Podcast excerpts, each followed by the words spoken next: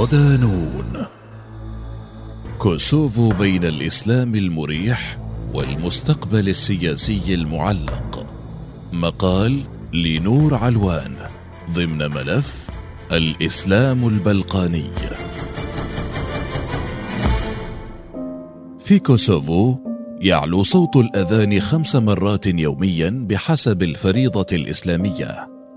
وتتخذ المساجد زاوية خاصة في كل حي تقريبا رغم أن أعداد المصلين ليست ساحقة خاصة في المدن الكبرى إذ إن سكانها يمارسون الشعائر الدينية بطريقة أخف بكثير مقارنة على سبيل المثال بالدول العربية.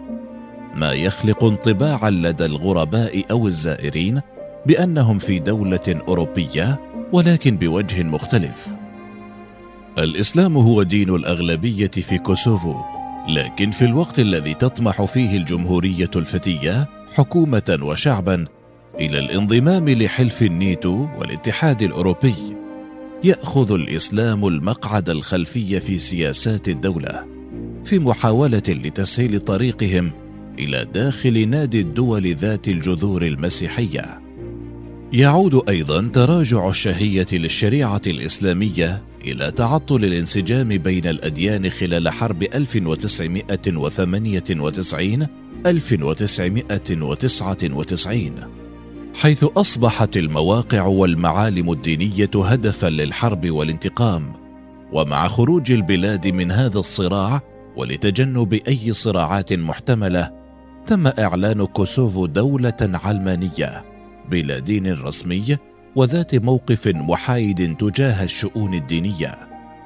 ولسنوات طويلة ظل عنصر الهوية هذا الدين في الظل. في ملف الإسلام البلقاني نتجول بين الدول التي نشأت حديثا إثر تفكك الاتحاد اليوغوسلافي السابق في بداية التسعينات. وفكرته الرئيسية تتمحور حول تعقيدات العلاقات القائمة بين الإسلام والهوية الوطنية القومية للشعوب المسلمة في البلقان وخصوصيتها التي تشكلت وتشتت شعوبها بين مكونات الإسلام كميراث عثماني والمسيحيه كتذكرة للانضمام إلى الاتحاد الأوروبي. الشعب الكوسوفي العرق واللغة. تعرف كوسوفو بكونها واحدة من أفقر مناطق البلقان وأقلها نموا اقتصاديا. وهي أصغر دولة في البلقان بنفس حجم جامايكا أو لبنان. ولديها أصغر السكان سنا في أوروبا حيث يبلغ متوسط الأعمار في العاصمة بريشتينا 28 سنة وثمة 53% من سكانها تحت سن الخامسة والعشرين. في الماضي كان يطلق عليها داردانيا أي أرض الكمثري أما اسمها الحالي كوسوفو مشتق من الكلمة الصربية كوس التي تعني الطائر الأسود واوفو تعني منطقة أو ميدان. ما يجعل اسمها بالكامل ميدان الطيور السوداء نسبة إلى موقع معركة كوسوفو عام 1389 وفي عهد الدولة العثمانية كانت تعرف باسم قوصو يجمع التنوع العرقي فيها بين الألبان بنسبة 92.9% والبوشناق وهم مسلمو البوسنة بالنسبة 1.6% والصرب 1.5% والترك 1.1% إضافة إلى جماعات الغجر مثل الأشكالي بنسبة 0.9% والمصريين بنسبة 0.7% والجوراني بنسبة 0.6% والروما 0.5% وغيرهم من الكروات والجبل الأسود. وذلك بحسب تقديرات الإحصاء الوطني لكوسوفو عام 2011 وهي آخر الإحصاءات المتوافرة. يتحدث أهلها الألبانية والصربية وهما اللغتان الرسميتان في كوسوفو. ووفقا لدستور عام 2008 تتمتع التركية والبوسنية والرومانية أيضا بوضع رسمي في البلديات. وغالبا ما تستخدم اللغة الألبانية في الخطابات الكتابية وفي وسائل الإعلام المرئية والمسموعة. الدين أساس السلام أم الحرب؟ تعايشت ثلاث ديانات الإسلام والأرثوذكسية والكاثوليكية لفترة طويلة في كوسوفو. فالغالبية العظمى من ألبان كوسوفو يعتبرون أنفسهم على الأقل اسميا مسلمين. أما الكاثوليك والأرثوذكس فغالبيتهم من صرب كوسوفو حتى وإنهم ليسوا من المؤمنين الدينيين النشطين مثل الألبان. فإن الديانه تمثل مكونا مهما لهويتهم الوطنية إلى جانب اللغة أيضا. ومع ذلك وعلى الرغم من الاختلافات الدينية القائمة على أسس عرقية فلا يمكن القول إن الدين في حد ذاته ساهم في اندلاع الصراع بين الصرب والألبان. إذ إن السكان أكثر انقساما بسبب الهويات القومية والفظائع والمظالم التي مروا بها في زمن الحرب أكثر من التوترات التي نشأت بين الإسلام والكنيسة الأرثوذكسية الصربية. ففي غضون الحرب دمرت القوات الصربية العديد من المنشآت الإسلامية بما في ذلك جميع المكتبات ودور المحفوظات الإسلامية تقريبا. وبعد انتهاء الحرب رد الألبان بتدمير عشرات الكنائس الأرثوذكسية حيث بدت هذه الأعمال التخريبية المتبادلة مدفوعة لدى كلا الجانبين بالرغبة في القضاء على الأدلة على وجود الطرف الآخر في كوسوفو أكثر من كونها مدفوعة بالتعصب الديني. إذ كانت الطوائف الدينية الصربية والألبانية أكثر استعدادا للتحدث مع بعضها البعض من الأقليات الأخرى في مجتمع كوسوفو. ففي وقت مبكر من مارس آذار 1999 قبل التدخل بقيادة النيتو عقد الممثلون المعينون من قادة الطوائف الدينية الرئيسية الثلاثة في كوسوفو الإسلامية والأرثوذكسية والكاثوليكية اجتماعا مشتركا في العاصمة بريشتينا عقده المؤتمر العالمي للدين والسلام WCRP لتسهيل الحوار. وأعرب الممثلون عن معارضتهم لإساءة استخدام الدين لأسباب سياسية من جميع الأطراف ودعوا جميع الأطراف إلى عدم استخدام الرموز الدينية للترويج للعنف أو التعصب. كما اعربوا عن تصميمهم على الحفاظ على الاتصالات المباشرة بين الطوائف الدينية وبناء قنوات اتصال. بعد مرور عقدين تقريبا على هذه المبادرة ما زال رئيس جمهورية كوسوفو هاشم ثاتشي يدعو إلى النظر من نفس الزاوية نحو المفاهيم الخاطئة التي تعتبر أن الدين تورط في نزاع كوسوفو بقوله اسمحوا لي أن أتحدث قليلا عن تجربة كوسوفو مع الدين والسلام وأن أسرد بعض إنجازاتنا. الأول هو أننا لم نسمح بتورط الدين في حرب كوسوفو من أجل التحرير والاستقلال. مضيفا الإنجاز الثاني يتمثل بأن كوسوفو أدرجت رجال الدين والزعماء الدينيين في مساعيها لبناء السلام والتفاهم بين الناس منذ نهاية الحرب. أما الثالث بحسب الرئيس ثاتشي هو أن الزعماء الدينيين في كوسوفو بنوا جسور التواصل والتعاون بينهم وهكذا استطاعت كوسوفو بعث رسالة التسامح والتعايش وتصوير الإسلام كأداة سلام وليست حرب.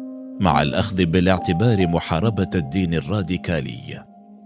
يؤكد على حقيقة هذه النقطة زعيم حزب العدالة فريد أغاني بقوله يعتبر الكثيرون أن الدين الإسلام هو الجانب الرئيسي للمأساة الوطنية التي عانى منها الألبان بعد سقوط الإمبراطورية العثمانية. وهذا خطأ ولا يمكن دعمه كفكرة. ويرى أن الهوية الدينية لأهل كوسوفو من خلال معتقداتهم الرئيسية الثلاثة الإسلام والأرثوذكسية والكاثوليكية هي قيمة يجب الترويج لها كوسيلة للاندماج الدولي. دولة علمانية داخل نظام ديمقراطي ليبرالي. وفقا لدراسة أجراها مركز بيو للأبحاث فإن مسلمي كوسوفو جنبا إلى جنب مع جيرانهم البوسنيين والألبانيين من أكثر المسلمين ليبرالية في العالم. فقد أظهرت مثل هذه الدراسات أن مسلمي البلقان كانوا قادرين على اعتناق الحداثة دون التخلي عن هويتهم الدينية أو رؤية أنفسهم مسلمين بالكامل. وهذا ما يفسر لماذا لم يتم التنازع على النموذج العلماني في المنطقة. ففي كوسوفو لم يتم تقديم فكرة الدولة العلمانية عام 1999 عندما دخلت البلاد حقبة سياسية جديدة. وإنما ظهرت الفكرة مع اندماج كوسوفو داخل النظام العلماني ليوغوسلافيا الاشتراكية لأكثر من خمسة عقود.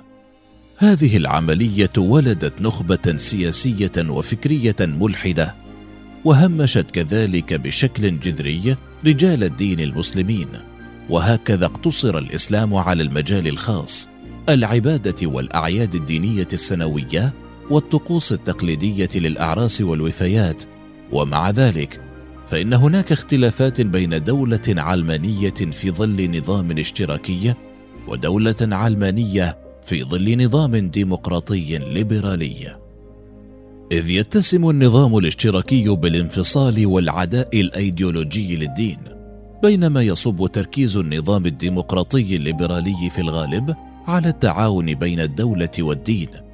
ولإثبات هذه النقطة قد نأخذ تعريف الدولة العلمانية الذي قدمه الأستاذ الفخري للعلوم السياسية في جامعة بنسلفانيا الأمريكية دونالد يوجين سميث هي دولة تضمن الحرية الفردية والجماعية للدين وتعامل الأفراد كمواطنين بغض النظر عن دينهم ولا ترتبط دستوريا بأي دين ولا تحاول الترويج للدين أو التدخل فيه. وبصرف النظر عن الضمانات القانونية التي تقر بفصل الدولة والدين وتكفل الحرية الدينية إلا أن كوسوفو في العقدين الماضيين احرزت تقدما ضئيلا في تطوير الإطار القانوني لاستيعاب الاحتجاجات الناشئة للمجتمعات الدينية فهي لا تملك سوى قانون واحد عام 2006 لتنظيم وضع الطوائف الدينية في كوسوفو وتم تأطيره بعبارات واسعة ما جعله عرضة للكثير من الانتقادات ومحاولات التعديل. الأهم من ذلك أن هذه الخلطة الإيديولوجية قد تكون ميزة لكوسوفو حيث تعمل المؤسسات في بريشتينا على بناء إطار عمل قانوني يتوافق مع مبادئ الاتحاد الأوروبي التي تركز على تعزيز الديمقراطية الليبرالية حيث الجميع متساوون أمام القانون بغض النظر عن العقيدة وبذلك لن يشكل الدين عائقا أمامهم. إذا افترضنا فعليا أن شروط الانضمام إلى الكتلة الأوروبية لا تنطوي على بعد ديني. عموما وتحديدا فيما تعلق بموضوع الانضمام إلى الاتحاد الأوروبي فإن كوسوفو تواجه عقبات أكبر من الدين. فقد تم الاعتراف ببريشتينا من 115 حكومة بما في ذلك 23 من أصل 28 دولة عضو في الاتحاد الأوروبي. لكن عضويتها في الأمم المتحدة تم حظرها من حلفاء صربيا وروسيا والصين. أمة أوروبية. من وجهة نظر رئيس وزراء كوسوفو راموش هراديناي فهو يعرف شعب كوسوفو بكونه أمة أوروبية أطلسية مشددا أنهم يعيشون عالما آخر بخلاف إخوانهم المسلمين في الشرق الأوسط القريب. ويضيف نحن دولة أوروبية أطلسية عندما كنا في ورطة كانت الولايات المتحدة وحلف شمال الأطلس معنا. لذلك نحن ننتمي إلى هذا النادي. ويتابع بقوله أنا ألباني لست مسلما. الدين ليس هويتي الأولى. الحقيقة هي أننا موجودون منذ أكثر من ألفي عام. حتى قبل محمد أو عيسى لدينا ذاكرة نعرف من نحن. نحن عشنا كمسيحيين طويلا واعتمدنا الدين الإسلامي من خلال الإدارة العثمانية. يأتي هذا التوجه الصريح نتيجة لتدخل النيتو عسكريا في عملية استمرت ثلاثة أشهر ضد صربيا بدأت في مارس آذار 1999 لإجبارها على الانسحاب ومنع وقوع حرب إبادة وحملة تطهير عرقي. لذلك أصبح سكان كوسوفو ونخبتهم مؤيدين بشدة للولايات المتحدة فوفقا لاستطلاع أجرته مؤسسة جالوب عام 2018 يظل سكان كوسوفو الأكثر تأييدا للولايات المتحدة في العالم حيث يدعم 75% من سكان كوسوفو الإدارة الأمريكية الحالية الأمر الذي يفسر سبب تزيين الكثير من الأماكن العامة في كوسوفو بالأعلام الأمريكية واحتفاظهم بتماثيل في بريشتينا للرئيس السابق بيل كلينتون ووزيرة خارجيته مادلين أولبرايت. وبعيدا عن تلك المعطيات فإن تعليقات رئيس الوزراء تشير إلى ابتعاد كوسوفو عن صف البلدان ذات الأغلبية المسلمة وفشل المسلمين الألبان الذين يشكلون نحو 90% من السكان في بعث رسالة مفادها أن جزءا من هوية سكان كوسوفو هو الإسلام. ربما حدث هذا التردد لأن أقوى حلفاء كوسوفو الذين ساعدوا المنطقة على كتابة أحدث تاريخ لها لا يتشاركون في نفس الدين أو لأن شرائح مهمة من الرأي العام الغربي لديها شك خفي في كلمة إسلام. وربما لأن عضوية كوسوفو في منظمة المؤتمر الإسلامي ليست حتى على أجندة دبلوماسيتها فقد قالت نائبة وزير الخارجية فلورا سيتاكو إن بريشتينا ترددت في التقدم لأن معظم أعضاء منظمة المؤتمر الإسلامي فشلوا في الاعتراف باستقلال كوسوفو.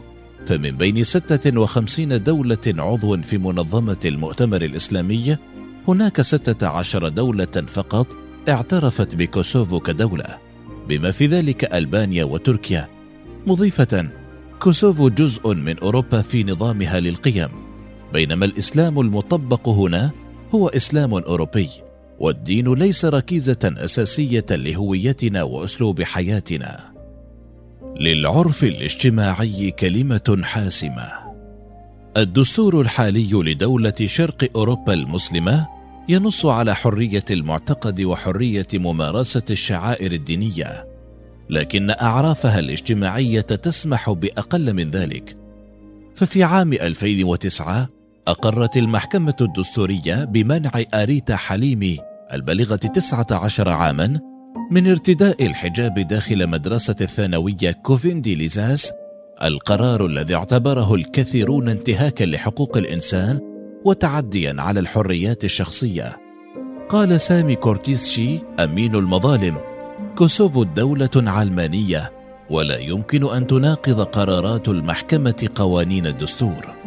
كما صوتت الأغلبية في البرلمان ضد اقتراح عرضته الأحزاب الإسلامية وهو التعريف بالإسلام في المدارس لرفع الحظر عن غطاء الرأس داخل الصفوف الدراسية. إذ صوت 64 من 120 عضوا في البرلمان بالضد. وإثر ذلك خرج نحو خمسة آلاف شخص في كوسوفو إلى الشوارع للتظاهر ضد قرار منع الفتيات من ارتداء الحجاب في المدارس الحكومية. مطالبين الحكومة بالرجوع عن هذه الخطوة. ولمعرفة الأسباب التي دفعت الحكومة لمنع الحجاب ذكرت فلورا جيتاكو نائبة وزير الخارجية أن الحجاب رمز ليس جزءا من الصورة الثقافية لكوسوفو وهو صورة عن إخضاع المرأة للرجل وغياب كامل لحرية الاختيار وأضافت لا أعتقد أن فتاة بعمر ستة عشر عاما يمكنها أن تتخذ قرارا واعيا وصحيحا بشأن هويتها الدينية أو اتجاهاتها الفكرية. كما قالت النائبة جيتاكو إنه يسمح بارتداء الحجاب في الجامعات عند عمر ثمانية عشر سنة. وذلك لأن الفتاة تكون قادرة على اتخاذ قراراتها بنفسها وتحمل عواقبها دون أن تكون مجبرة من أي طرف. وأشارت كذلك إلى رفض بعض الأهالي رفضا باتا أن تكون إحدى المحجبات داخل صفوف المدرسية لأن ذلك قد يؤثر على طريقة تفكير وسلوك زميلاتهن الأخريات. من ناحية أخرى يرفض البعض انتشار المظاهر الإسلامية في شوارع كوسوفو خوفا من الاتجاه نحو التشدد أو التعصب لا سيما أن نحو 315 شخصا بينهم أربعون امرأة تقريبا غادروا البلاد وانضموا إلى صفوف داعش في سوريا والعراق خلال السنوات الأخيرة. وعلى إثر ذلك ينحصر الحديث عن الإسلام في المنطقة على موضوع التطرف الديني ولذلك قد يتم قمع المناقشات الدينية من الرأي العام ودوائر النخبة الحاكمة والثقافية في بريشتينا